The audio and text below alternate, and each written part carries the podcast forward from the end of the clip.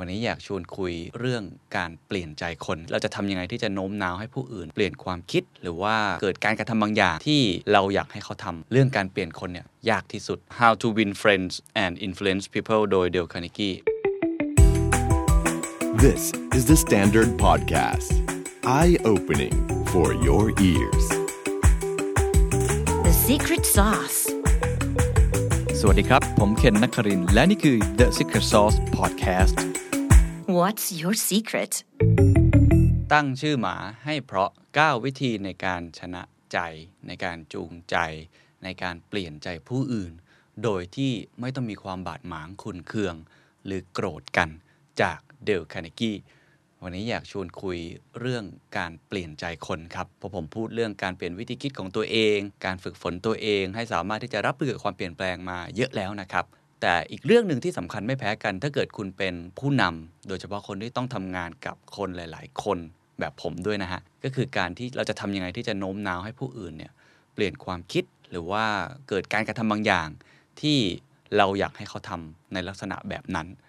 ไม่ง่ายนะครับ เรื่องการเปลี่ยนคนเนี่ยยากที่สุด แล้วผมก็ไปอ่านหนังสือที่มันเป็นหนังสือเก่ามากแล้วฮะจริง ๆ ก็คือ How to Win Friends and Influence People โดยเดลคาร์เนกี้ผมว่าเป็นหนังสือเล่มแรก ๆ ของใครหลาย ๆ คน ผมเคยอ่านตั้งแต่เด็กๆนะฮะ ตอนนั้นเป็นเวอร์ชันภาษาอังกฤษอาจารย์ให้อ่านเพราะว่าฝึกภาษาอังกฤษผมจำได้เลย สนุกมากในตอนนั้น แต่ว่า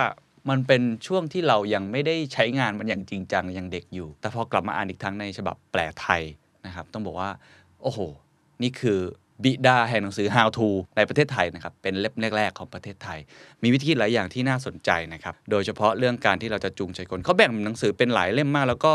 ใครเขียนหนังสือเนี่ยผมแนะนำครับว่าเดลคาร์เนกี้เป็นคนเขียนหนังสือที่ดีที่สุดคนหนึ่งที่ผมเคยเห็นเลย พอได้อ่านอีกครั้งหนึ่งเราจะรู้เลยว่า มีวิธีเขียนที่กระชับเปิดประโยคปิดประโยค รวมทั้งการใช้ถ้อยคำผมว่าเก่งที่สุดคือเรื่องของการยกตัวอย่าง เรื่องเพื่อโน้มน้าว พวกเรานั่นแหละเพราะเขาคือนักโน้มน้าว ก็เรียนรู้จากตรงนี้ด้วยนะครับเดี๋ยวเราจะเล่าให้ฟัง แต่ว่าก่อนอื่นขออนุญาตแจ้งข่าวดีเล็กน้อย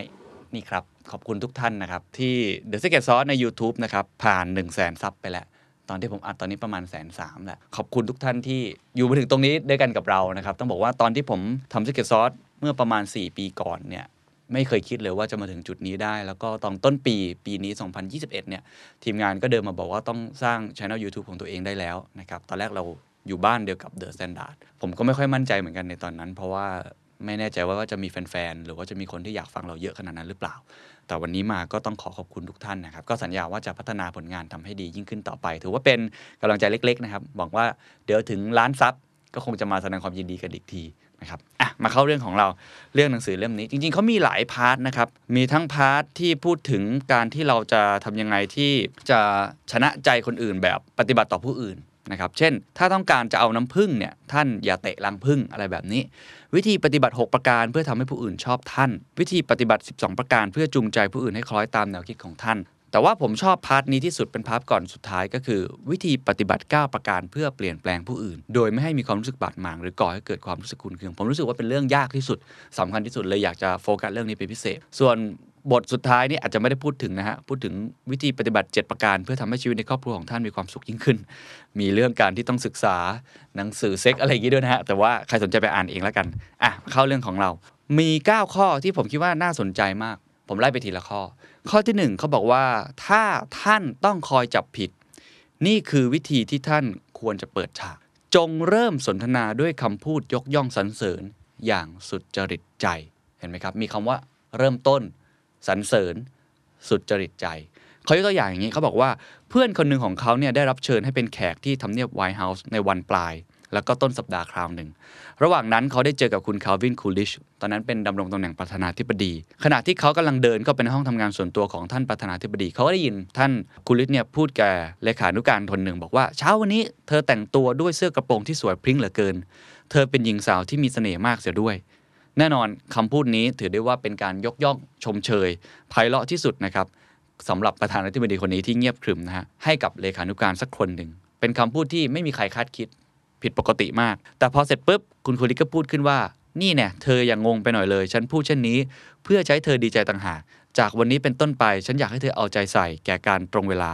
สักเล็กน้อย อะแม้ว่าจะมารูปหลังในตอนหลังนะฮะจะมาทำพูดในสิ่งที่เขาต้องการในตอนหลังแต่อยังน้อยเลขานุการท่านนั้นก็เขินอายไปแล้ว แก้มแดงไปแล้ว แล้วก็รู้สึกดีไปแล้ว เป็นการเปิด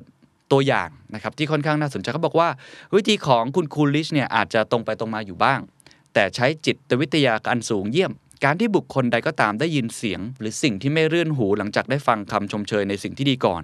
ก็จะช่วยให้บุคคลนั้นสามารถฟังได้ โดยไม่เกิดความรู้สึกขุนเคืองแต่อย่างใดพูดง่ายๆคือ สมมติว่าคุณต้องการที่จะ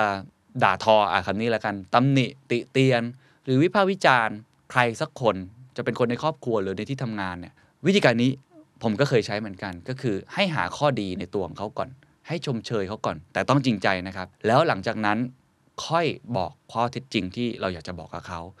คนเราเนี่ยเป็นคนที่รับไม่ค่อยได้กับเสียงวิพากษ์วิจารณ์ผมเองก็เป็นเหมือนกัน การที่จู่ๆมีคนเดินมาแล้วก็ชี้หน้าด่าเลยว่า คุณต้องเปลี่ยนแปลงตรงนี้ตรงนั้น ถ้าคุณไม่ได้สนิทกับเขาจริง ไม่ได้ไว้ใจเขาจริง หรือไม่ได้มีเขาเรียกว่า perception กับคนคนนั้นที่ดีอยู่แล้วในตั้งแต่ต้น หรือไว้ใจเขาตั้งแต่ต้นเนี่ยคุณอาจจะรู้สึก against หรือต่อต้านเขาได้ ผมเคยเจอคนลักษณะแบบนี้เหมือนกันคือ ไม่รู้จักอะไรผมเลย ไม่ได้เกี่ยวข้องอะไรกันเลยจู่ๆเดินมา แล้วก็ติอะไรกับผมสักอย่างหนึ่งแม้ว่าสิ่งนั้นจะเป็นข้อเท็จจริงนะครับ แต่เรา ความรู้สึกของเราก็อาจจะไม่ buy in กับสิ่งนั้น เพราะฉะนั้นข้อนี้น่าสนใจก็ยกตัวอย่างอีกตัวอย่างหนึ่งซึ่งผมเป็นตัวอย่างที่ชอบมาก เป็นเรื่องของบริษัทหนึ่งครับ ชื่อว่าบริษัท Wark เมืองฟิลาเดลเฟีย บริษัท Walk เนี่ยเขาได้ทำสัญญารับสร้างตึกสำนักงานขนาดใหญ่หลังหนึ่งในเมืองฟิลาเดลเฟียกำหนดจะให้เสร็จในระยะเวลาที่ระบุไว้ การก่อสร้างก็เรียบร้อยดีครับ เกือบจะเสร็จนะฮะ แต่แล้วทันใดนั้นผู้รับเหมาช่วงสำหรับตกแต่งที่เป็นเครื่องบรอนซ์อย่างดีเลยภายนอกตัวตึกก็แจ้งว่าเขาไม่สามารถจะส่งเครื่องบรอนซ์ทันตามกำหนดเวลา ก็ต้องถูกชะงักไป ถูกปรับ แล้วก็อาจจะถูกเขาเรียกว่าทำให้กำไรที่จะมีเนี่ยขาดทุนอย่างย่อยยับเพียงเพราะคนคนเดียว ตอนนั้นเนี่ยได้มีการติดต่อด้วยโทรศัพท์ทางไกลโต้เถียงโต้ตอบกันอย่างเผ็ดร้อนดุเดือดแต่ก็ปราศจากผล ครั้นแล้วครับ บุคคลคนหนึ่งที่ชื่อว่า WP กอหรือว่ามิสเตอร์กอก็ถูกบริษัทส่งไปนิวยอร์กเพื่อเล่นงานกับโรงงานทำเครื่องหล่อบรอนซ์อันนี้ ลองคิดภาพถ้าเราเป็นมิสเตอร์กอไปที่โรงงานแห่งนี้ ไปถึงเราคงมีสิ่งที่อยู่ในใจอยู่แล้วว่าทำไมคุณไม่ส่งมอบเครื่องบรอนซ์ให้เราสักที เราทำไม่ได้ ถ้าเกิดว่าคุณไม่ทำตามข้อกำหนดของเรา ไม่รู้แหละว่าเหตุผลคืออะไร แต่สิ่งที่มิสเตอร์กอทำคือดังนี้ครับเขาบอกว่าเปิดประโยคนี้นะคุณรู้หรือเปล่าว่าในบรูกลินเนี่ยคนที่มีนามสกุลเหมือนคุณ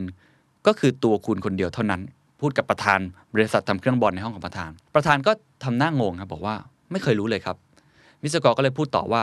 เมื่อผมลงรถไฟเมื่อเช้านี้ ผมเปิดหาชื่อของคุณในสมุดโทรศัพท์ เพื่อจะดูว่าที่ตั้งสำนักงานอยู่ที่ไหน ผมพบความจริงว่าในบรุกลินคนที่มีนามสกุลเหมือนคุณ ก็คือคุณคนเดียวเท่านั้น ประธานบริษัทก็ตอบกลับว่า ผมไม่เคยรู้เรื่องนี้มาก่อนเลย แล้วก็พลิกสมุดโทรศัพท์ดูด้วยความสนใจ อ๋อ มันเป็นนามสกุลที่ ผิดเพื่อน เขาพูดอย่างภาคภูมิใจ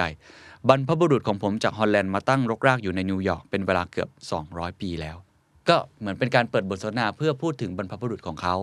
ยกย่องนามสกุลของเขาว่า มันไม่มีคนอื่นเลย มีอยู่คนเดียว หลังจากนั้นคนที่เป็นประธานบริษัทก็พามิสเตอร์กอเนี่ยเดินชมโรงงานเพราะมิสเตอร์กอเนี่ยได้ยกย่องว่าโรงงานของเขาใหญ่โตมาก เทียบกับโรงงานทำบรอนซ์เนี่ยทั้งหมดเลยเขาไม่เคยเห็นโรงงานที่ไหนใหญ่เท่านี้มาก่อน เป็นเครื่องบอลที่สะอาดเรียบร้อยที่สุดที่ผมเคยเห็นมา เขาก็เลยชวนดูโรงงาน ก็เดินชมครับระหว่างชมโรงงาน ก็มิสกอก็ยกย่องชมเชยโรงงานทั้งหมดเลยอย่างจริงใจนะครับ แล้วก็ถามว่าทำไมถึงสามารถที่จะชนะคู่แข่งได้อะไรต่างๆ นานา ตลอดเวลาครับมิสกอไม่ได้เอ่ยพูดเลยครับว่า จุดประสงค์ที่แท้จริงของการมาเยือนในครั้งนี้คืออะไร ไม่มี หลังอาหารกลางวันครับท่านประธานก็พูดว่าเอาละ เรามาพูดถึงเรื่องการงานกันดีกว่า ที่จริงผมรู้ดีอยู่แล้วครับว่าทำไมคุณจึงมาหาผม แต่ผมไม่คิดเลยว่าการพบปะของเราจะสนุกเพลิดเพลินถึงเพียงนี้ คุณจงกลับไปที่ฟิลาเดลเฟีย ด้วยความนิ่งนอนใจแล้วว่า ผมสัญญาที่จะสร้างเครื่องบรอนซ์ตามคำสั่งของคุณ ส่งไปให้ทันตามเวลา แม้ว่าคำสั่งของรายอื่นๆ อาจจะต้องช้าลง คุณเดลคาร์เนกีสรุปอย่างนี้ครับว่า จะเป็นเช่นนี้ไหมถ้ามิสเตอร์กอใช้ค้อนและลูกระเบิด ซึ่งเป็นวิธีที่ใช้อยู่ทั่วไปเมื่อมีเหตุการณ์ทำนองนี้ เพราะฉะนั้นการเปลี่ยนแปลงผู้อื่น โดยไม่ให้มีความรู้สึกบาดหมาง หรือก่อให้เกิดความรู้สึกขุ่นเคืองในข้อที่หนึ่งจงเริ่มสนทนาด้วยคำพูดยกย่องสรรเสริญอย่างสุจริตใจนะฮะมันเป็นเทคนิคอย่างหนึ่ง จริง ๆ เราก็อยากพูดในสิ่งที่เราอยากจะพูดนั่นแหละครับ แต่ว่าเราพูดในสิ่งที่เราเห็นก่อนจริงใจก่อนชมเขาก่อน มมุติว่ามีรุ่นน้องของเราคนหนึ่งเราอาจจะติเขาอะไรบางอย่างอยากจะบอกว่าทำงานได้ไม่ดี แต่ว่ามันมีบางสิ่งบางอย่างที่เราเห็นข้อดีของเขาอยู่ เราก็ควรจะชมเขาด้วยความจริงใจก่อนว่า เฮ้ย เขาเป็นคนที่ทำงานตรงเนี้ยได้ละเอียดมากเลย แต่ว่าอาจจะมาไม่ตรงเวลาแบบนี้เป็นต้นนะครับ ผมว่าเรื่องนี้น่าสนใจนะครับในข้อที่ 1 ข้อที่2ครับวิธีวิพากษ์วิจารณ์โดยไม่ทำให้คนอื่นนั้นเกลียด เขาบอกว่าจงอย่าเตือนผู้อื่นตรงไปตรงมา ว่าของเขานั้นผิดอะบางคนอาจจะงงว่า เอ๊ะ เราพูดตรงๆ ไม่ดีก่อนเหรอ แต่มันมีวิธีพูดที่ตรงในลักษณะอีแบบ ก็คือทำให้คนที่ถูกวิพากษ์วิจารณ์นั้นรู้สึกด้วยตัวเอง เขามีตัวอย่าง เขาบอกว่าคุณชาวชวอปนะครับ เดินผ่านโรงงานถลุงเหล็กโรงหนึ่งของเขา มองเห็นคนงานเนี่ยสูบบุหรี่กันอยู่ แล้วจริงๆนะในเหนือศีรษะของคนงานเหล่านั้นก็มีป้ายห้ามสูบบุหรี่อยู่ ถ้าเกิดว่าเป็นพวกเราหรือเป็นคนปกติก็อาจจะเดินไป แล้วก็อาจจะใช้คำพูดไม่ค่อยดี เช่น อ่านหนังสือออกไหมเนี่ยว่ามีป้ายอยู่ตรงนี้ แต่เขาไม่ทำอย่างนั้นครับ คุณชาร์ลส์ ชวอบเนี่ยเดินไปหาคนเหล่านั้น ควักซิการ์ให้คนละมวน หยิบซิการ์มาด้วยนะ ให้คนละมวน และพูดว่าจะดีไม่น้อย ถ้าพวกคุณพากันไปสูบซิการ์กันข้างนอกตรงนั้น คนงานเหล่านั้นตระหนักดีว่าคุณชวอบเนี่ยรู้เลยครับว่าพวกเราเนี่ยได้ฝ่าฝืนกฎแต่ก็พาที่จะชื่นชมชมเชย เพราะว่าเขาไม่ได้พูดเลยว่าตัวเองเป็นคนที่ทำผิด มีหนำซ้ำกับที่จะกำนันไอ้เจ้าซิก้านี่ให้แก่เขาด้วยทำให้เขาเกิดความรู้สึกเป็นคนสำคัญ ถ้ามีนายอย่างนี้ท่านจะอดรักเขาได้หรือไม่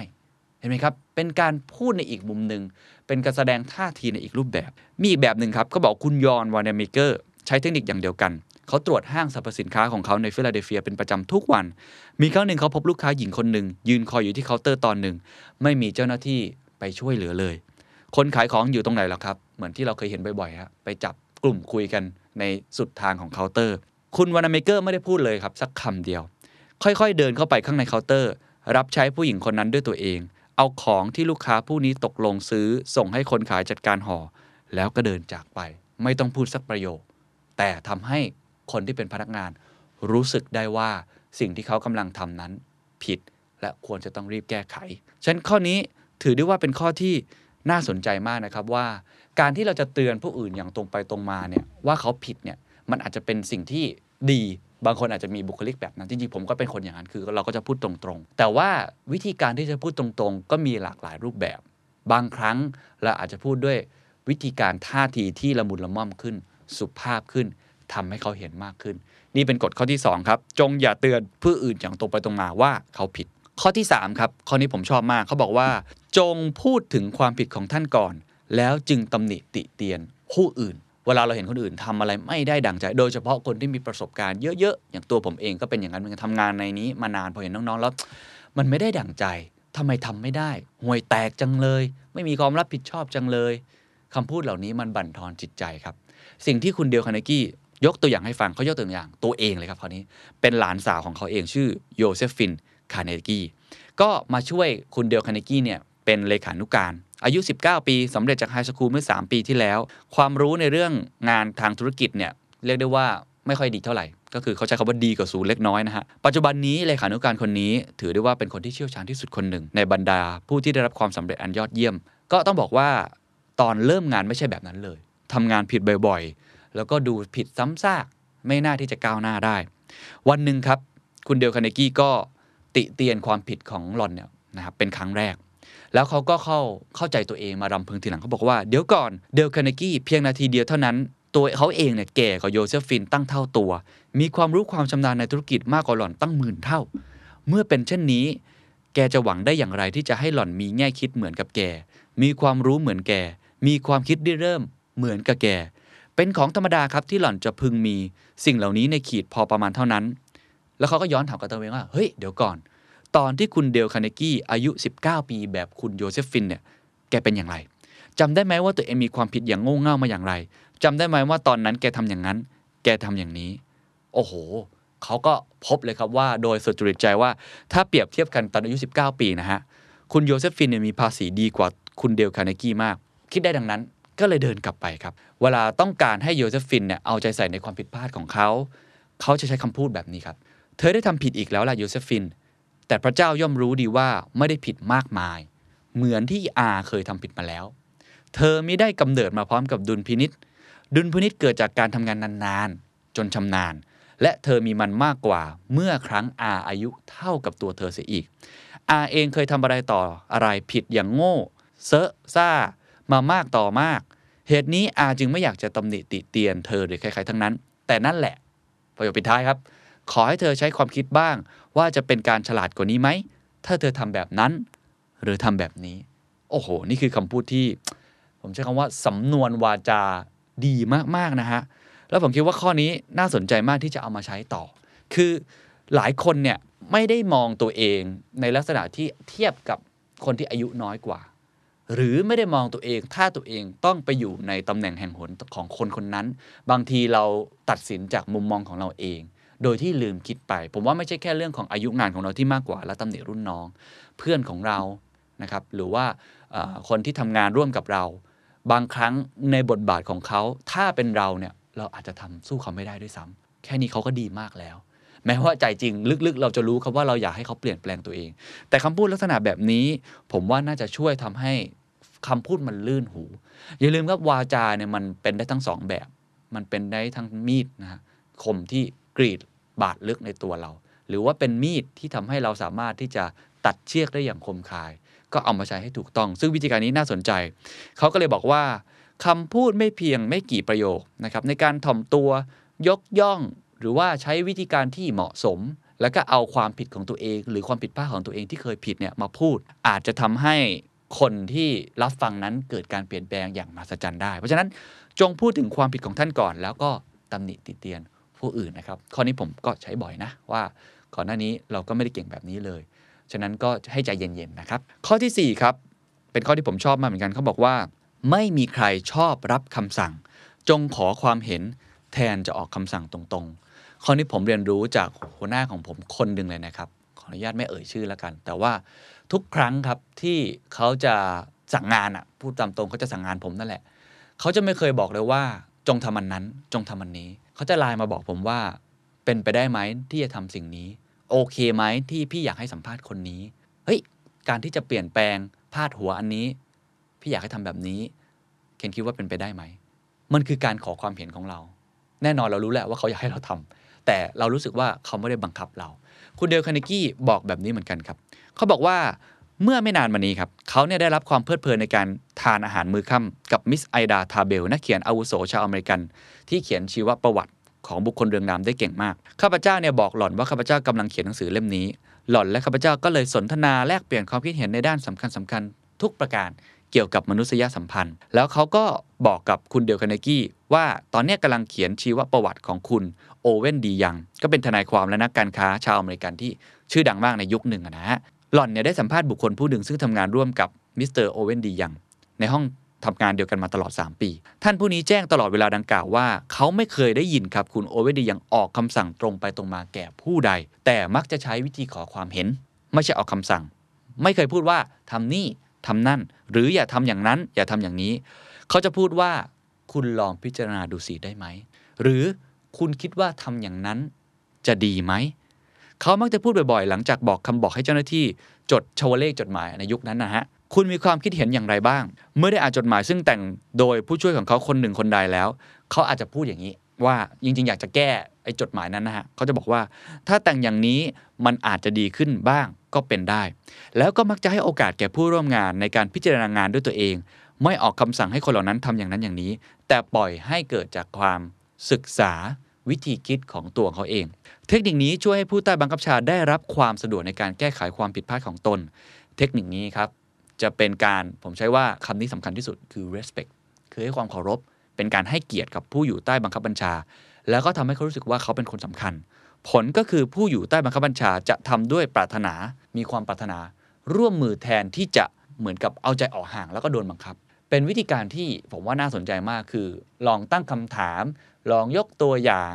ลองขอความคิดเห็น ว่ามันทำอย่างนั้นทำอย่างนี้น่าจะดีกับตัวท่านมากกว่าคำสั่ง ฉะนั้นจงขอความเห็นแทนที่จะออกคำสั่งตรงๆ ข้อที่ 5 ครับ จงกู้หน้าอีกฝ่ายหนึ่งคำว่ากู้หน้าก็คือ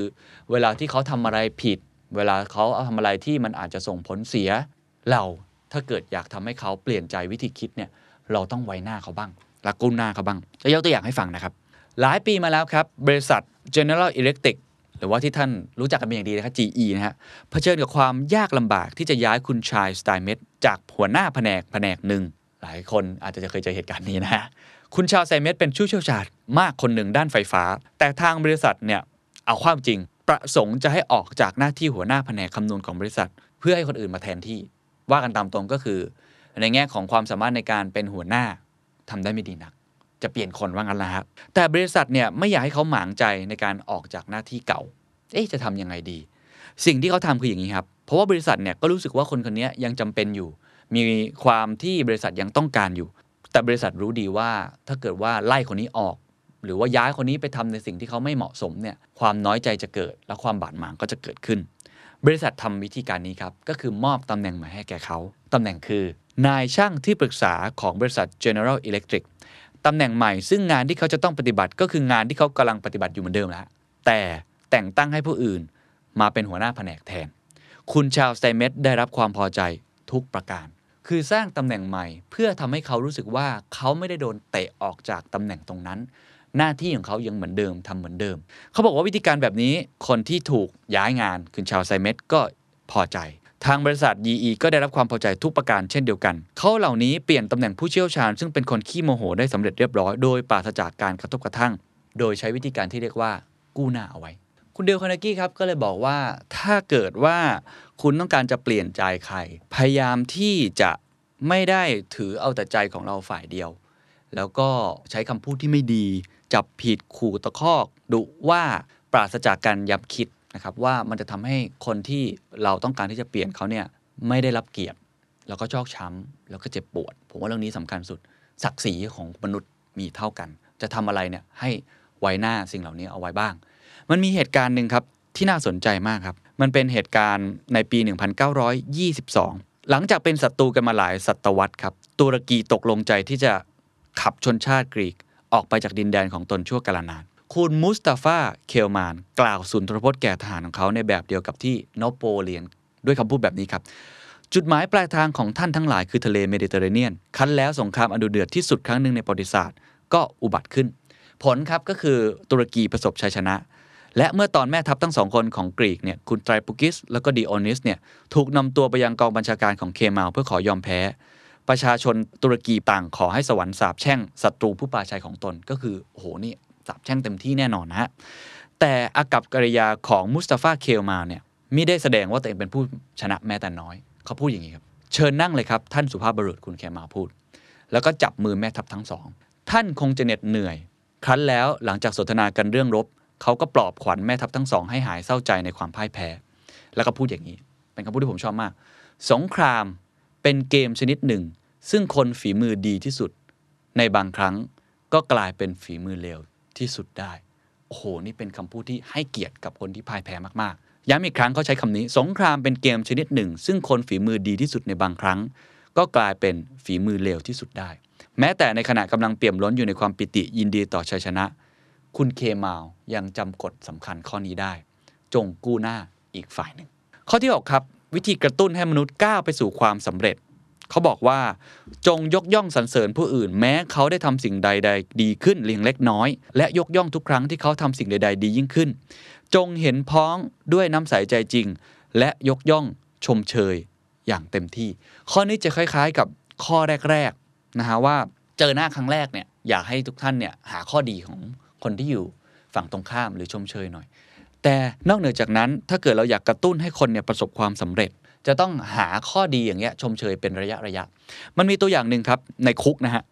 คุณผัสดีลุยส์อีวอร์ได้พบว่าการชมเชยในสิ่งที่ดีขึ้นเพียงเล็กน้อยเกิดผลงามอย่างยิ่ง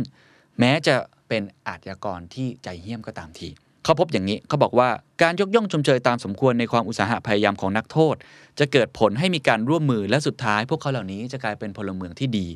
ยิ่งกว่าการตำหนิติเตียนอย่างรุนแรง และด่าว่าถึงความ ไม่ดีของเขา ก็พูดง่ายคือให้โอกาสเขาพูดดีๆของเขามากยิ่งขึ้น อีกตัวอย่างหนึ่งครับ เป็นนักเขียนคนหนึ่งนะครับเขาตั้งแต่เด็กเนี่ยเป็นคนที่ไม่มีความเชื่อมั่นในตัวเองเลยว่าตัวเองเป็นคนที่มีทักษะในการประพันธ์ ด้วยเหตุนี้เขาก็เลยย่องออกจากที่พักในเวลาดึกนะครับนำต้นฉบับไปทิ้งลงในตู้ไปรษณีย์เพื่อไม่ให้มีใครเห็นว่า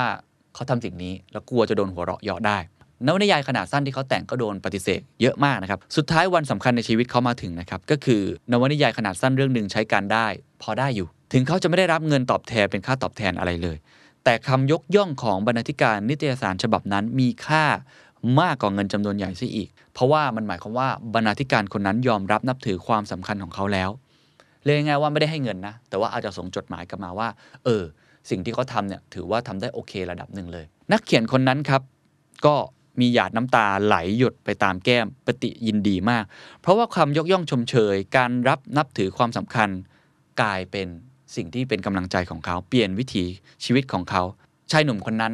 คือคนที่ชื่อว่าชาลส์ดิกเคนหลายคนรู้จักอยู่แล้วเนาะนี่เป็นนักเขียนชื่อดังที่สุดคนหนึ่งของโลกนะครับ อีกตัวอย่างหนึ่งครับ ประมาณครึ่งศตวรรษที่แล้วนะครับ เด็กหนุ่มอีกคนหนึ่งครับ ในกรุงลอนดอนทำงานที่ร้านขายผ้าแห่งหนึ่ง ตื่นนอนเวลาตีห้ากวาดร้านทำงานอย่างทาสเวลา 14 ชั่วโมง ทำงานด้วยความเบื่อหน่าย เกลียดชัง ทำอยู่ 2 ปี ไม่สามารถจะทนได้ เมื่อตื่นนอนในเช้าวันหนึ่ง ไม่ได้กินอาหารเช้านะครับ แล้วก็เดิน ประมาณ 15 ไมล์เนี่ยไปหาแม่เขา ผู้ทำงานเป็นแม่บ้านอยู่อีกที่แห่งหนึ่ง แล้วก็ตีโพยตีพายกับแม่ อ้อนวอน ร้องไห้ สบทสาบานว่าจะฆ่าตัวตาย ถ้าจะต้องทำงานในร้านเดิมอีกคันแล้วเขาก็เขียนจดหมายยืดยาวเลยครับ น่าสงสารฉบับหนึ่งถึงครูโรงเรียนเก่าของเขา แจ้งว่าเขากำลังจะกลุ้มใจมากๆ แล้วก็อยากจะฆ่าตัวตาย สิ่งที่ครูคนนั้นทำครับ ตอบกลับมาว่า ยกย่องชมเชยเล็กน้อย และบอกเขาให้เกิดความเชื่อมั่นในตัวเองว่า ตัวของเด็กคนนั้นเป็นคนที่เฉลียวฉลาด และเหมาะสมที่จะทำงานที่ดีไปมากกว่านั้น แล้วก็ให้งานครูกับเด็กคนนั้น ให้ลองทำงานเป็นครูดู การยกย่องชมเชยของครูคนนั้นได้เปลี่ยนอนาคตของเด็กหนุ่มคนนี้ สุดท้ายเขาชื่อว่า H.G. Wells ครับเป็นนักเขียนไซไฟคนหนึ่งที่ดังที่สุดคนหนึ่งของโลก สิ่งที่คุณเดลคาร์เนกี้พยายามจะเล่าก็คือพยายามจะบอกว่าการชมเชยเพียงเล็กน้อย ที่จริงใจนะ พูดมาทั้งหมดเนี่ยห้าหกข้อเนี่ยต้องจริงใจทั้งหมดนะครับมันสร้างกำลังใจให้คนเนี่ย เปลี่ยนแปลงความคิดตัวเองเปลี่ยนชีวิตตัวเองได้ เขาก็เลยสรุปว่า จงเห็นพ้องด้วยน้ำใสใจจริงและยกย่องชมเชยอย่างเต็มที่นี่คือข้อที่ 6 ครับ ข้อที่ 7 ครับ เป็นชื่อของตอนนี้เลยครับ ตั้งชื่อหมาให้เพราะเอ๊ะมันคืออะไร มันมีคำพูดอย่างนี้เขาบอกว่าสุภาพผิดโบราณบอกว่า ตั้งชื่อหมาด้วยชื่อเร็วๆเปรียบเหมือนท่านแขวนคอมัน แต่ถ้าตั้งชื่อมันให้เพราะๆท่านคอยดูผลบ้างสิว่ามันจะเป็นอย่างไรบ้าง เขาบอกว่ามนุษย์เกือบทุกคนเนี่ยนะครับจะเป็นเศรษฐีคนจนขอทานพวกโจร ชอบยึดถือการถูกอุปโลกว่าเป็นคนซื่อสัตย์สุจริต ซึ่งมีผู้ยกย่องด้วยกันทั้งนั้นพูดง่ายๆข้อนี้เขาบอกว่าจงอุปโลกผู้อื่นในสิ่งดีงาม เพื่อที่เขาจะได้เป็นตังนั้น คือต้องบอกก่อนว่าคนเราบางทีเนี่ยเขาอาจจะไม่ได้เป็นอย่างนั้น แต่เรามองเห็นว่าเขามีศักยภาพมากกว่านั้น เรามองเห็นว่าเขาเป็นคนที่ดีกว่านั้นได้ เราจงอุปโลกสิ่งนี้เข้ามา เราไม่ได้โกหกเขานะครับ แต่เราให้กำลังใจเขาว่าเขาดีขึ้นกว่านี้ได้ คล้ายๆกับการตั้งชื่อสุนัขที่เมื่อกี้ผมบอก ถ้าเราไปตั้งชื่อสุนัขที่มันไม่ค่อยดี มันดูเร็วๆ หมาตัวนั้นมันก็จะเป็นแบบนั้นจริง ๆ บางทีความคิดของคนชื่อต่างๆ มันเป็นส่วนสำคัญที่หล่อหลอมตัวของเราขึ้นมา แต่ถ้าตั้งชื่อหมาให้เพราะหมาตัวนั้นก็จะไพเราะเพราะพิงขึ้นมาเอง เช่นเดียวกันครับ จะเปลี่ยนใจคนจะเปลี่ยนใจใคร หลายครั้ง ผมก็เคยใช้วิธีการนี้ เราบอกเขาเลยว่าตอนนี้เขาอาจจะยังไม่ดี แต่เราเชื่อว่าเขาดีได้มากกว่านี้ สมมุติว่าเขาทำงานไม่เรียบร้อยเลย นะครับเก็บงานไม่มีรายละเอียดเลย เราก็จะบอกเขาว่าเฮ้ยแต่พี่เชื่อว่าจริงๆอะเราเป็นคนที่ดีกว่านี้ขึ้นดีกว่านี้ได้ เป็นคนเรียบร้อยกว่านี้ขึ้นได้ จริง ๆ ตอนรับมาไม่ใช่คนแบบนี้นี่ เห็นไฟเห็นพลังงานในการทำงาน เห็นความละเอียดเยอะมากเลย เราเชื่อว่าคุณทำได้ การทำแบบนี้ไม่ได้การโกหกแต่เป็นการเขาใช้คำว่าพูดถึงศักยภาพที่จะเกิดขึ้นในระยะข้างหน้า เรื่องนี้เป็นหลายเรื่องครับ เรื่องความท้าทายในงานที่ผมเองก็ได้รับ สิ่งนี้บ่อยนะครับ แล้วมันเปลี่ยนวิธีคิดผมไปค่อนข้างเยอะ คือผมได้รับโอกาสจากผู้ใหญ่ค่อนข้างเยอะ แล้วก็เดินเข้ามาบอกผมแบบนี้เยอะมากเลยว่า ผมยังคิดเลยว่าผมทำไม่ได้ ตอนที่ผมเขียนคอลัมน์ครั้งแรก ตอนที่ผมต้องทำรายการโทรทัศน์ครั้งแรก หรือไม่ก็ต้องทำพอดแคสต์ครั้งแรก ผมไม่เชื่อตัวเองว่าผมทำได้ แต่มีคนมาอุปโลกบอกผมว่าเขาเชื่อว่าผมทำได้ หรือบางระยะเวลาที่ผมอาจจะหลงลืมอะไรไปทำอะไรผิดพลาดไป หลงตัวเองมากเกินไป ลืมตัวมากเกินไป เขาก็จะเดินมาบอกว่าจริง ๆ เราเป็นคนที่ดีกว่านี้นะ ไม่ใช่แบบตอนนี้เลย เราเชื่อว่าสิ่งที่เขาเป็นอยู่ตอนนี้ ไม่ใช่ตัวเขาจริงๆหรอก ผมว่าสิ่งนี้เป็นสิ่งที่จะช่วยเป็นการให้กำลังใจคนได้นะครับเขายกตัวอย่างเรื่องนี้นะครับเขาบอกว่ามีเพื่อนของเขาคนหนึ่งชื่อเออร์เนสเยนอยู่ที่นิวยอร์กได้ว่าจ้างสาวใช้คนหนึ่งก็ตกลงกันนะครับให้มาทำงานในสัปดาห์หน้า ระหว่างที่ยังไม่ไปทำงานเนี่ยคุณเย็นก็อยากรู้นะครับก็เลยโทรไปหาหญิงที่เป็นนายจ้างเก่าคำตอบที่ได้รับก็ไม่ค่อยดีเท่าไหร่ อาจจะบอกว่าคนนี้ทำงานได้ไม่ดีเลย ถ้าเป็นคุณคุณจะทำยังไง พอรู้ว่าพนักงานของคุณเนี่ยชื่อเสียงไม่ค่อยดีนะพอออสาวใช้คนนี้มาทำงานตามปกติ นี่คือสิ่งที่คุณเย็นพูด คุณเย็นบอกว่าเนลลี่เมื่อวันก่อนเนี่ยฉันโทรศัพท์ถามหาเธอกับนายจ้างเก่าของเธอ เขาบอกฉันว่าเธอเป็นคนที่ซื่อและไว้วางใจได้ เป็นคนที่ทำครัวเก่ง เลี้ยงเด็กก็เอาใจใส่ดี แต่เขาก็บอกว่ามีข้อเสียอยู่บางอย่าง คือเธอไม่ค่อยจะรักษาความสะอาด และไม่ค่อยจะดูแลบ้านให้เรียบร้อย แต่เดี๋ยวนี้ฉันพอจะเข้าใจได้ว่า แม่คนนั้นของแกเนี่ยอาจจะพูดไม่จริง อาจจะคิดไปเอง อาจจะโกหกหรือเปล่า เพราะว่าเธอวันนี้เนี่ยแต่งตัวได้สะอาดหมดจดมาก ใครๆ พอเห็นเธอเข้าก็จะรู้ว่าเธอเป็นคนอย่างไร ฉันกล้าท้าพนันด้วยว่า เธอจะต้องดูแลบ้านสะอาดและเรียบร้อย เหมือนการแต่งตัวของเธอ เธอและฉันคงจะอยู่ด้วยกันอย่างถูกอกถูกใจต่อกันเป็นแน่ ๆ เห็นไหมฮะคุณเย็นเนี่ย ก็เป็นการอุปโลกขึ้นมานะว่าคุณเนลลี่เนี่ยซึ่งเป็นสาวใช้น่าจะทำงานดี แต่ผลก็คือพอได้รับคำชมเหล่านั้น หรือว่าเป็นกำลังใจ หรืออาจจะเป็นสิ่งที่เขา ผมใช้คำว่าเชื่อในตัวเราอะศรัทธาในตัวเรา ผลปรากฏก็คือคุณเดลลี่ก็ดูแลบ้านสะอาดหมดจด แล้วก็ยินดีถูพื้นปัดขี้ฝุ่นด้วยการทำงาน OT เพิ่มเวลา เพื่อที่จะไม่ให้ความนึกฝันของตัวหล่อนที่คุณนางเยนเนมีอยู่เนี่ยเป็นสิ่งปราศจากความจริง ผมว่าสิ่งนี้เป็นสิ่งที่หลายคนมีให้กับพ่อแม่ของเรา พ่อแม่ให้กำลังใจเราให้ความหวังของเราว่าเรามีอนาคตที่ดีใช่ไหมครับนักกีฬาหลายคนอาจจะมีสิ่งนี้เยอะคือ มีคนที่เชื่อเชื่อมั่นในสิ่งที่เขาเป็นมากกว่าตัวเองที่เชื่ออีก ถามว่าเป็นเรื่องโกหกไหมก็อาจจะพูดอย่างนั้นได้ แต่สำหรับผมมันเป็นการให้กำลังใจบนพื้นฐานของความเป็นจริง นะครับสิ่งนี้ก็สำคัญนะครับว่าจะช่วยทำให้เราเนี่ยเปลี่ยนใจคนได้นะจงอุปโลกผู้อื่นในสิ่งดีงาม เพื่อที่เขาจะได้เป็นไปตามนั้นนะครับ ข้อที่ 8 ครับเขาบอกว่าถ้าเกิดว่ามันเกิดความผิดของคนที่เราทำงานด้วย จงทำให้ความผิดซึ่งท่านต้องการแก้ไขดูเป็นของง่ายที่จะแก้ไข และทำให้สิ่งที่ท่านต้องการให้ผู้อื่นปฏิบัติเป็นของง่ายที่จะปฏิบัติ คุณเดลคาร์เนกี้เล่าถึงเพื่อนเขาคนหนึ่งครับที่เป็นชายโสดอายุ 40 ปี แล้วก็ได้ทำพิธีมั่น คู่มั่นของเขาเนี่ยชวนให้เขาไปหัดเต้นรำแบบต่างๆ ซึ่งกำลังเป็นที่นิยมกัน ไปเจอครูฝึก 2 แบบ เขาบอกว่าคนแรกเนี่ยครูฝึกบอกว่าบอกความจริงเลย แกเขาเลย บอกว่าที่ผมเต้นมานำผิดทั้งหมด ผมจะต้องลืมวิธีเต้นเก่าๆให้หมดเลย เริ่มต้นเรียนใหม่ พอพูดอย่างนี้ก็ทำให้คนที่จะเรียนนี่ก็ใจฝ่อนะฮะหมดกำลังใจที่จะภาคเพียรต่อไป ก็เลยไม่ฝึกกับคนคนนั้น ไปฝึกกับครูฝึกอีกคนหนึ่งพูดแบบนี้ ไม่แน่ใจว่าพูดว่าโกหกโกหกเก่งหรือเปล่านะฮะแต่ว่าเขาชอบมากเลยคนนี้เล่าให้ฟังบอกว่า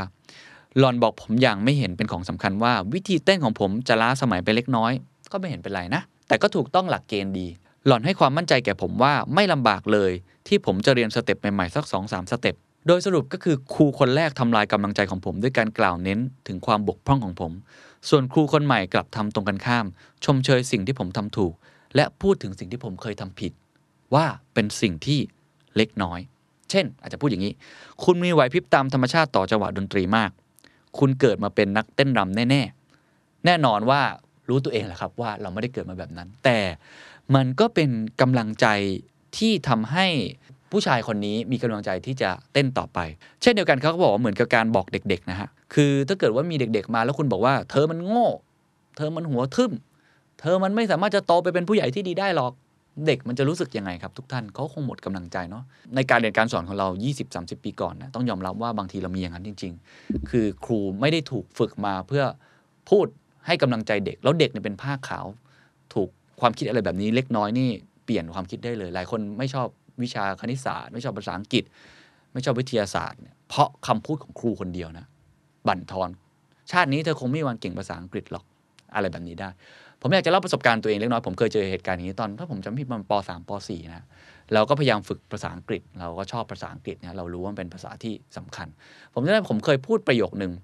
ผมพูดว่า you're welcome นี่ผมจำแม่นเลยนะกับครูฟิลิปปินส์คนหนึ่งตอนนั้นมาจำได้ว่าครูฟิลิปปินส์หันมาด่า ผมอะไรสักอย่างที่ผมฟังไม่ค่อยออก แล้วเพื่อนผมคนหนึ่งเป็นเป็นลูกครึ่งเขาก็ฟังประมาณว่าผมพูดผิดหรือพูดผิดกาลเทศะอะไรสักอย่างหนึ่งอะ มันทำให้ผมไม่เกิดความไม่มั่นใจแล้วจากนั้นปีนั้นที่การเรียนการสอนอังกฤษผมไม่กล้าพูดกับอาจารย์คนนั้นอีกเลย เพราะว่าผมรู้สึกว่าสิ่งที่ผมพูดมันเป็นสิ่งที่ผิดบาปมาก ทั้งที่ประโยคนั้นก็ไม่ได้ผิดอะไร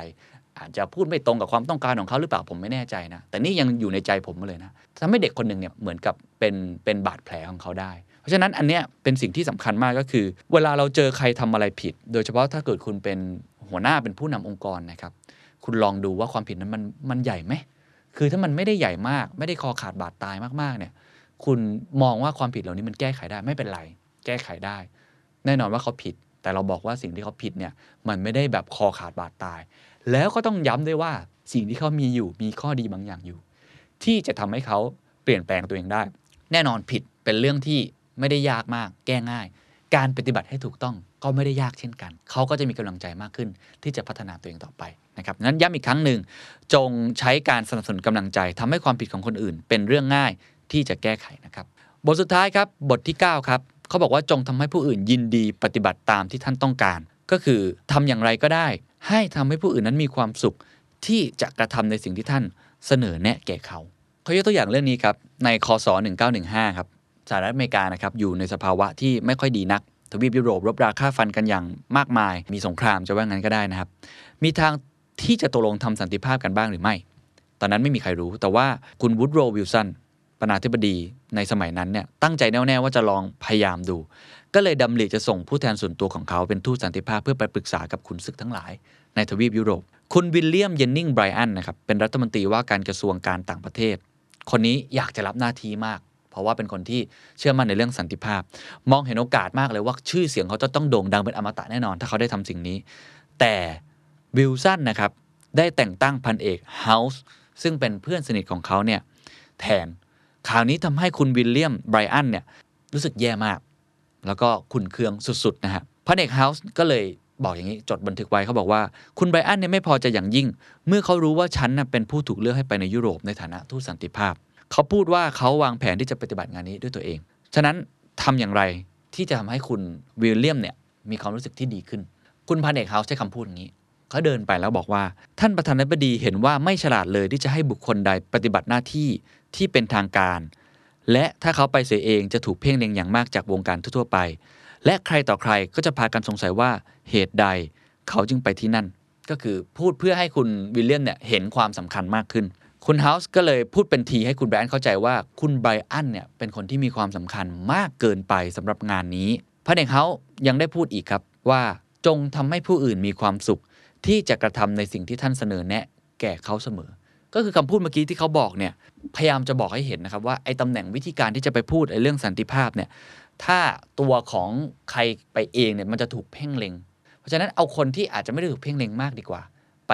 ทำหน้าที่ตรงนี้ นั้นโดยสรุปความหมายของประโยคนี้หรือว่าของบทนี้ก็คือว่า ไม่ว่าคุณจะทำอะไรก็ตามเนี่ยนะฮะคุณให้คนที่เขาจะต้องถูกเปลี่ยนความคิดเปลี่ยนการกระทำบางอย่างเนี่ยให้ยินดีปฏิบัติตามที่ต้องการ โดยทำให้เขารู้สึกมีความสุขในการกระทำนั้นๆ หรืออีกตัวอย่างหนึ่งนะครับที่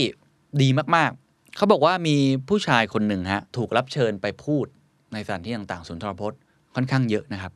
แต่เราอยากจะปฏิเสธ สมมุติว่ามีคนมาชวนผมนะว่า อออยากให้บรรยายที่นู่นที่นี่รับงานนู่นนี่นั่นนะสมมติว่าผมปฏิเสธคุณว่า เออ ผมไม่รับไม่ทำโดยที่งานน่าจะเป็นงานที่ดูให้เกียรติผมมากเลย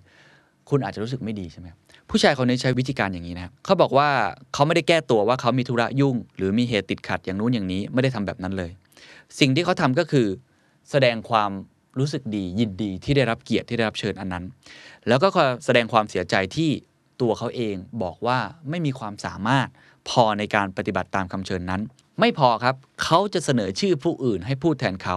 หรืออีกในหนึ่งครับเขาไม่ได้ทำให้ผู้เชิญเกิดความรู้สึกเสียใจต่อคำปฏิเสธของเขาแม้แต่ขณะเดียว แต่ทำให้ผู้เชิญนั้นคิดถึงอีกคนหนึ่ง เพื่อเชิญมาเป็นผู้พูดในทันทีทันใด ก็คือหาตัวเลือกให้เขาด้วย คือช่วยเหลือเรื่องนี้ให้กับคนอื่นๆด้วยนะฮะไม่ได้ปฏิเสธแบบเรียกได้ว่าโอ้โหขุนเคืองกันสุดๆทำยังไงให้บัวไม่ให้ช้ำน้ำไม่ให้ขุนก็คือวิธีการแบบนี้นั่นเองนะครับ อีกตัวอย่างหนึ่งครับเป็นตัวอย่างของนโปเลียนครับเขาบอกว่านโปเลียนเนี่ยเป็นคนที่เคยพูดประโยคนี้บอกว่า มนุษย์เราถูกปกครองด้วยของเด็กเล่น คือถ้าใครเคยอ่านประวัติศาสตร์ก็จะรู้นะครับว่านโปเลียนมีการสร้างเครื่องราชอิสริยาภรณ์ให้กับทหารของเขาเยอะมาก แจกเครื่องหมายกางเขนแก่ทหารส่วนพระองค์เนี่ย1,500 คน